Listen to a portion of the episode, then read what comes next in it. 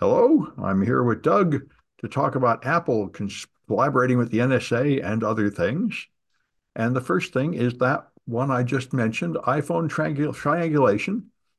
A Bleeping Computer has an article, along with many other people, based on Kaspersky research. Now, this is why I always used to tell everybody when they asked me what antivirus to use, I told them use Kaspersky because they're technically the best.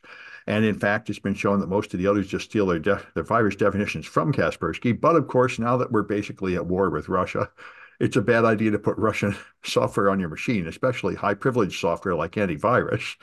So the political problem is there, but technically they're very good at this. And one of the things Kaspersky does frequently is catch the NSA in the act of hacking everybody, because from their point of view, the NSA is a major adversary.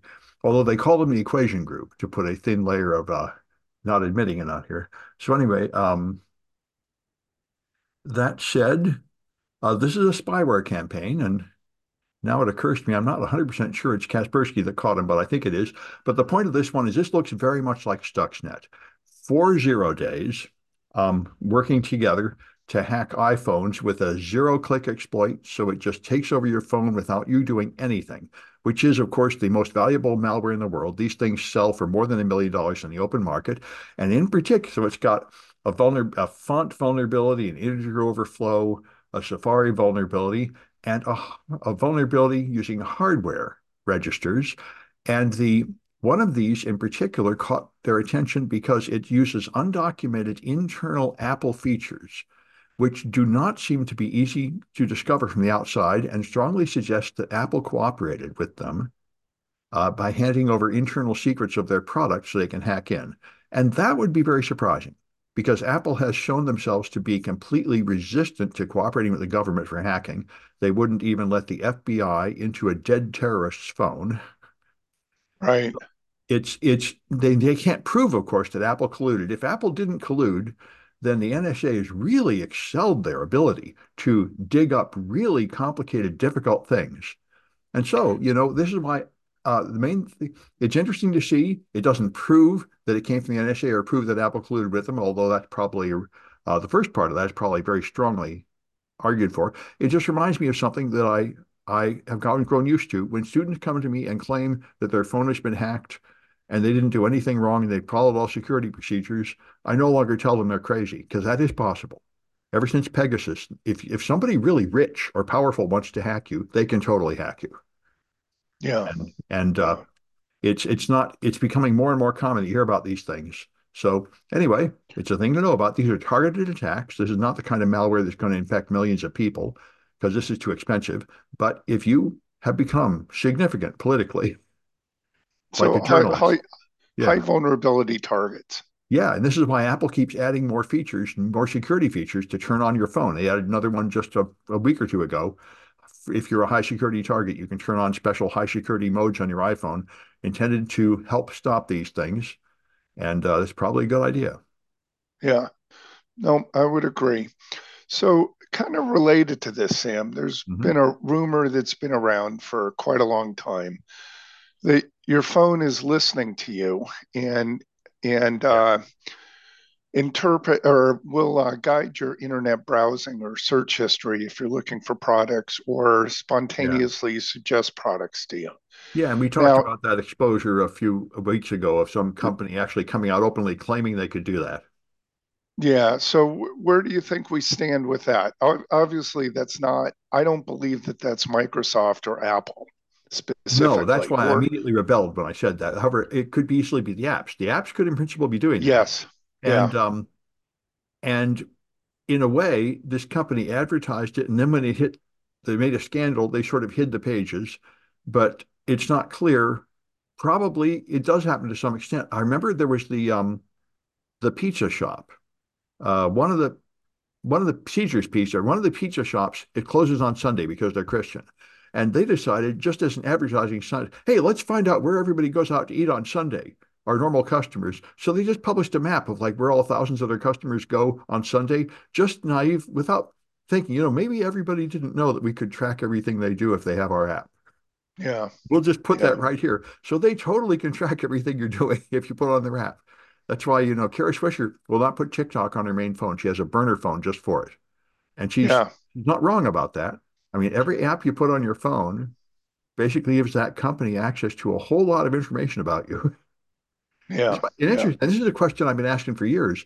Remember, um, I said, why do you need an app for every company? Why don't you just have a web page for every company and just a browser on your phone? What is this? And this is why, so they can track everything you do. Right. That's the best. That's a that's pretty Yeah. gruesome. I mean, we really should just the privacy advocate should just say, don't have an app at all. Just have a web page. I'll just have a Safari favorite. That's all you need. Why do you need an app? You're, you're right. It's the trackability, and it's also convenience for the user to a certain degree, if you will. Well, yeah, you can add, but you could put those features on a web page. Yeah, Features like you, buying and paying and stuff. you, you could, and then you'd have to have shortcuts on the on your phone to web pages. Well, It's your, your browser could just have a favorites page instead Yeah. of having a Yeah. million apps. Yeah.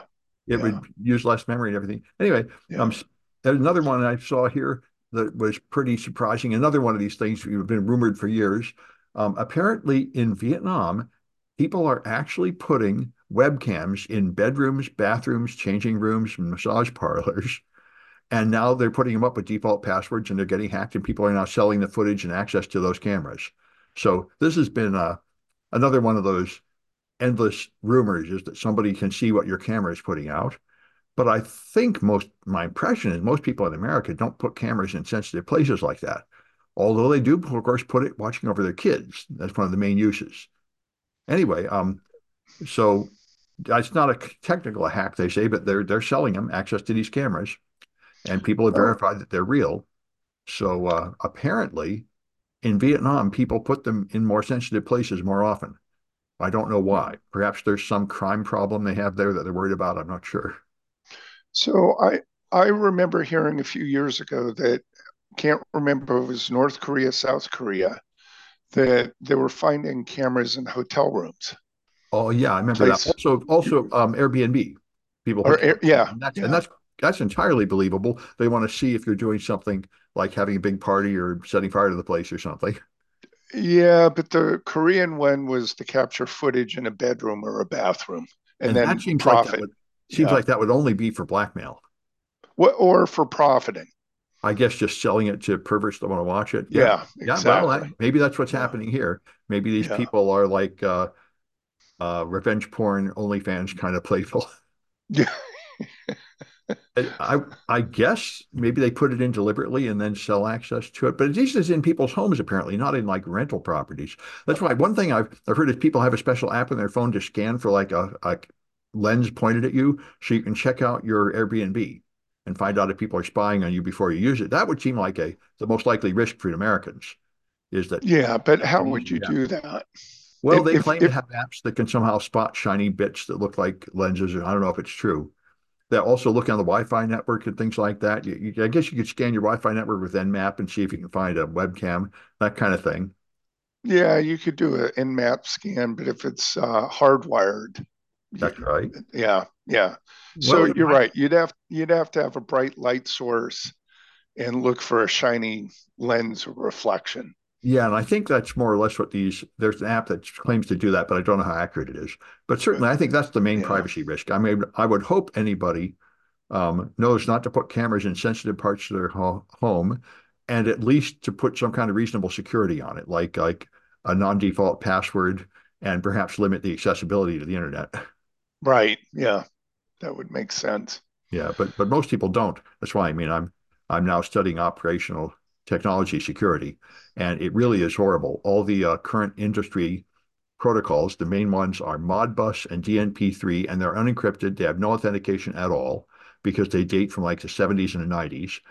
And so all automation, all all heavy equipment automation is completely vulnerable, and you have to protect it with a device on the outside, like a VPN concentrator, which is, but of course, many people don't.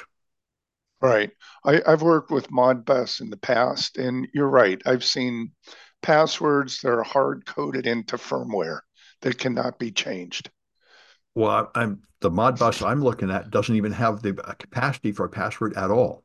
Just physical Yeah, access is all you need. Remember, that's the way Cisco routers used to be. They had the aux port, which you would connect right to the right. phone switch, and there'd be a PBX, just a number, which gives you access to the router, no password or anything. that the knowledge of that number was considered sufficient authorization. Yeah. the way things yeah. were in like the 70s and 80s.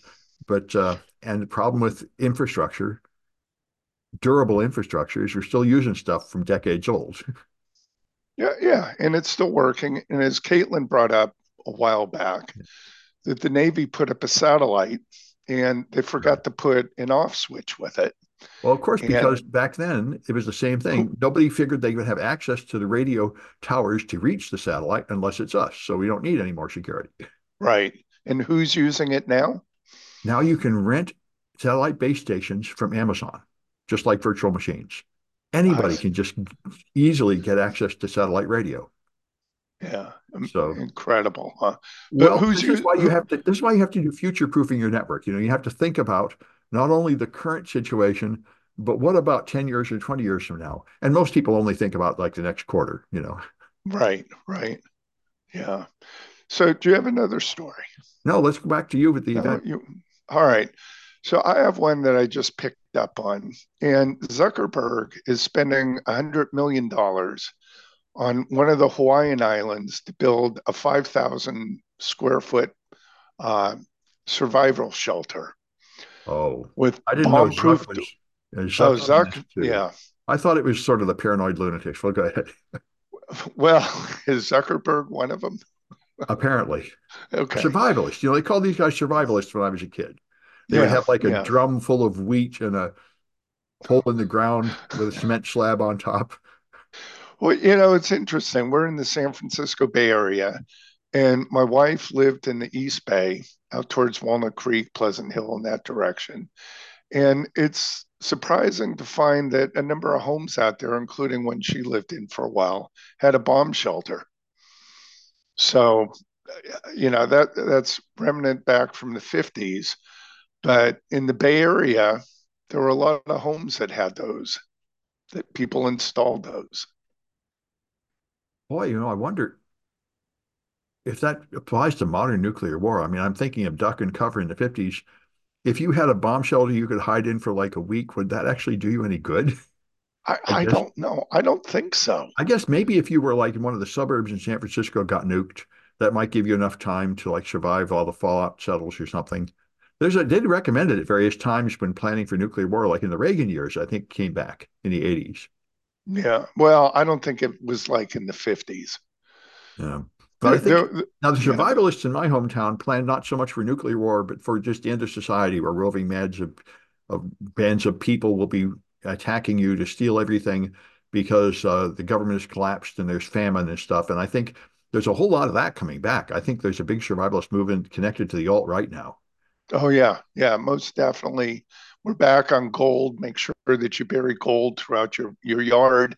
Yeah, I think those are people map. that just expect yeah. there to be another civil war over Trump, yeah. which is uh, not completely crazy. I'd say that makes as much sense as expecting a nuclear war under Reagan. Both of these are are in are less than ten percent, but uh, but not zero. Yeah. Well, what what I think is interesting about Zuckerberg's place is he has a bomb-proof door but he has an escape hatch. So yeah, well, you need one. That's well, bad. yeah, but you, then hopefully well, it's secured. Yeah, hopefully it's secured. But here you have a bomb-proof door, but nobody's going to bomb through the escape hatch and yeah. come in through the back door. Well, you plan for this. I've seen it in the movies. You know, I, I read a story about a couple of years ago about a guy who was a uh, consultant yeah. They called him in to go to some special meeting with the billionaires, and they wanted advice on how to build their island and such. And one of the questions they asked is, well, we're going to have to have an island. We're going to have to have like a bunch of armed guards protecting us. But how do we know our armed guards won't turn against us? And he said, you know, you guys would be better off rather than planning to survive the disaster you're creating to actually start treating your workers better to avoid that disaster. and they didn't want to hear that. This reminds me of when they hired me to be the AI consultant. I said, you know, my advice is don't use AI for this job. And they're like, no, no, no, we don't want to hear that. Yeah. Yeah. But you know, so that, I don't know. So Zuckerberg and from what I understand, other billionaires and oh, people that are in that range of uh, wealth oh, are and planning. And again, yeah. I'm here in California. They're buying yeah. land in California yeah. to make like the uh, the hideaway survivalist utopia. Yeah, up in the gold country, right between the Bay Area, roughly, eh, or in the Sierra Nevada hills, Yeah. the foothills. Yeah. So they're they're calling it the event. So what Yeah. the event is is not clear, but it's referred to as the event. Well, well, you know, I remember I, you could So argue. we'll see. Yeah, well, I mean, I guess if you if you're rich enough, you you worry about these things. Yeah, yeah. And if you're prophecy, if you call it the event, when the event occurs, then you can label it that that's the event. Yeah, yeah. Well, I, I read an article years ago that, uh, because of Steve Gibson's podcast. Somebody advertised our backup solution guarantees 15 nines of reliability. And I'm like, 15 nines? That's insane. So I looked up what is the probability of our civilization being destroyed in the next 100 years? And that's like regarded to be 0.1%. And I said, there, shut up. Nobody can have more than three nines of reliability for anything at all. and that's what they're thinking. Of course, they they expect to be the, the one lucky group that's so rich they survived this catastrophe. I wonder if historical analogies would help you here. Like you think about Pompeii, I don't think the rich people escaped. I wonder. No, I think the No, only thing rich people get to escape is something that comes on kind of slowly, like a storm or a war, where you can tell when it's time to flee, hide, hide your jewels in your dress and run across the border. yeah, but you, you can't necessarily always escape with your wealth. That's true, but I guess, yeah, I, I guess you could make a risk analysis and say there's a Yeah, possibility you could escape to your hideaway. And if you've watched Doctor Strangelove enough times, this will make sense to you. But I think the rest of us think this is insane. yeah, yeah, yeah. Yeah, And anyway, and I'm you, you know, here, people. here here's the real question though. So let's say the event occurs Yeah. and you know Zuckerberg is going to have what? Let's say 6 months food supply. Then what? What if it what if it what if his solar panels breaks and he can't have clean water anymore? Well, well, realistically, just like any disaster planning, you plan for a certain duration of disaster. Like you have backup power at the hospital for like two days. But if it's Right. longer than that, you'll actually won't make it without help from the outside. And it'd be the same thing here. You have to assume it's not like an asteroid ending all life on the planet. It's something like a, a bomb that hits, and then after some time, there will be civilization again. Yeah. Well, yeah, the question is what what is that duration or what is that Right, right. I mean, I think if you're if you're going to have like an extinction event that will make the planet uninhabitable for 100 years, then probably there's nothing you can do about that. Exactly. But you can plan for less eh, terrible things like a political upheaval where there's a period of civil unrest and then things calm down again. Yeah. We- We'll see. So I'll see you at the event, Sam. Yeah, yeah. Hopefully, hopefully none of that will happen. That's what I'm betting on. Yeah. Although Yeah, I do, I do, I do often think about fleeing the country if we turn into a dictatorship. Um, but that's, I would just move to another country. I don't need like a bomb shelter or anything. I think Yeah. if America turns into a fascist dictatorship, then I could go to Canada or New Zealand or something, and it'd probably be okay. Well, I don't I don't know if you remember, you were in the Bay Area about 10 years ago. In 2011, there was a guy, um, Harold Camping, who happened to run a radio station called Family Radio, Christian radio station out of Oakland. And Harold predicted and went so far as to guarantee or say that the Bible guarantees that it was the end of the world and um, or it was the second coming of Christ on May 21st, 2011, Oh, if I remember correctly. So Harold spent over $600 million to put up billboards, over almost just just over a half a billion dollars. And the best one was there was one right as you're leaving San Francisco, headed to Oakland on the Bay Bridge, as you one of the last billboards that you saw.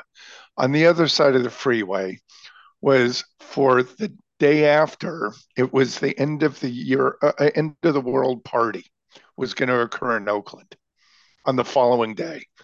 So here we had the end of the world along with the end of the world party. Guess which one survived or which one occurred? yeah, yeah, that's great. Yeah. Would have been a fun party, I guess. Yeah. Yeah. Well, you know, well, you know, the Seventh Day Adventists, I think, have been predicting the end of the world like every two years forever, and nobody ever Yeah. cares. Well, if, if if I remember, this is just one of many, but there were the Millerites, I believe, in New York. yeah, there's that them. Yeah, yeah. And you know what's interesting? There's a psychological rule here. When you predict the end of the world and it doesn't happen, your cult just gets stronger, which is just like Trump. I mean, every time he does something horrible, like uh, get caught bragging about assaulting women, people say this is the end of him. No, it makes him stronger. And now that they're throwing him off the ballot in Maine and Colorado, that just makes him stronger. You know, it's yeah. There's something yeah. about psychology where uh, interesting, yeah, interesting human psychology going yeah. on there. Yeah, some kind of public humiliation because I think the people that have already uh, paid something to show that they're in your group now have to double down on that. That's the easier move than admitting they were wrong. Yeah. Yeah. Yeah. Anyway, All right. I got a you got another more. story for us. I, I, do have a couple more. So there's one okay. from Politico. Um, so which is really pretty interesting. I've heard a lot about North Korea's hacking cryptocurrency, but they're taking it a lot more seriously. And Anne Neuberger, the uh, government, the head of CISA, I think, is talking about how the Biden administration's had it with this. North Korea is funding their military through stealing cryptocurrency, and they're beginning to fight back by hacking the cryptocurrency exchanges and shutting them down and shutting down the mixers. And they've managed to intercept some of the money. But it really is impressive. You know, North Korea is um, very powerful cyber adversary, and they say they have now performed many supply chain attacks, just like what the Russians did with um, SolarWinds they the North Korea has compromised the supply chain of products of companies to poison their products. And the thing they probably could do anything they wanted to anybody, but the only thing they want to do is steal cryptocurrency. And that's what has saved us. Uh, they're inside a lot of companies, but they're not interested in taking down our critical national infrastructure. They just want to steal crypto right now, which is so shooting fish in a barrel. Yeah, so it, it's a money issue right now. Right, right. They're funding their government primarily with stolen money. More than half of their entire military budget comes from stolen cryptocurrency. They've done all the really big hacks that steal like hundreds of millions of dollars. And the US government regards it as a major national security issue to try to choke off that money. And so they're beginning to shut down the crypto mixers and exchanges and penetrate them from the US side to try to stop that. I see. This is why, um, remember, uh, I think it was Elizabeth Warren and a few others uh, highly high in the administration are saying we really should get rid of cryptocurrency. Cryptocurrency is enabling terrorism and, and, corrupting the world. And this is uh, a stronger argument on that side. Yeah. Yeah. The real yeah. banks have money in electronic form, but they secure it better. Crypto exchanges are typically put up by, you know, crazy tech bros that just make some garbage software isn't secure at all. And then they got hundreds of millions of dollars in there that people can just steal. Yeah. Yeah. So anyway, it's interesting to see how far the North Koreans have come. Yeah, we'll see. Well, that was also going on with Russia and Ukraine, right? Cryptocurrency. I think to some extent.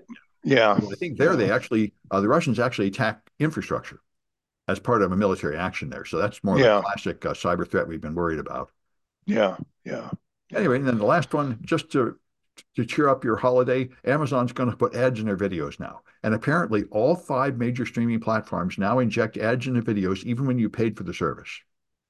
So, oh, uh, really? Yeah, I've noticed my my life is now all full of ads again. YouTube put ads in, and you can't get rid of them. And Amazon puts ads in. Now, the Amazon ads, at least you'll be able to get rid of them if you're an Amazon Prime member by paying an extra three dollars a month. And I might do that. I don't know. Of course, another way to look at it just encourages me not to watch any videos and do more work. But anyway. So you're you're paying for Prime. Yeah. And you get the ads. So you have to pay Prime Plus to That's have right. the ads removed. That's right. So you let's see, Netflix has gone to the same model. Right. Everybody, you, all five of the top yeah. streams have now yeah. all gone to the same model. So I think what's going on is just sort of belt tightening. This is what uh, Cory Doctorow calls the enshittification of the internet all the services that used to be good, like Google. Google used to be great. Now the whole first page is all ads, pretty much. And yeah. uh, every service is going through this sort of inevitable decline where they get greedier and greedier and lower the quality of the service more and more. And uh, yeah, well, that's YouTube and YouTube Plus, right? Yeah, I guess I could be paying for. I'm not paying for YouTube. I don't want to. I'm not paying for any of these streaming. You only have Prime. And, yeah. Well, it, it's been the war of the online streaming service.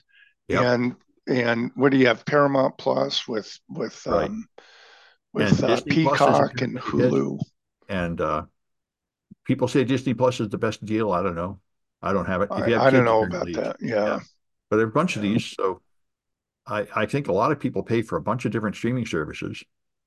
Yeah, I, I think what we're at is these companies trying to make a profit while they're losing money. So the only way they can start making a profit is to put the other services out of business so that they're the survivor. Because I, right now, I, th- I think what you have is it's too much diluted right now. Because nobody's going to pay $100 a month to YouTube, plus Amazon, plus Disney, plus these others. And well, the range for these is $10 to about $80 a month. yeah, and I think um, younger generation ignores all of them and just watches TikTok. Yeah, yeah, So yeah, you argue they're all kind of dying industries, sort of in the de- struggling to squeeze the last drop of out of something that's almost empty. yeah, yeah, yeah, yeah. We'll see. Yep, we'll see how this goes. One thing that's certainly come true in the last decade or so is that the real innovation is on television, not in movies. I, I hadn't looked at TV in like 20 years, and then I read articles that said that's where the real actors are going, that's where the real good stuff is. Movies is not where it is anymore, and that seems to be true. But I'm only watching things that are completely finished, like 10 years old on Amazon Prime, where I can see the whole thing. Yeah. So when's the last time you when's the last time you went to a movie theater? Oh, I went to a movie maybe a month ago. I saw the I saw Monty Python and the Holy Grail. Uh, okay, so that was a rerun. And I, I know, and I might have, I didn't bother to see Oppenheimer or Barbie. They say they were good, but they're apparently very good, but they're not good enough to make me go to a movie.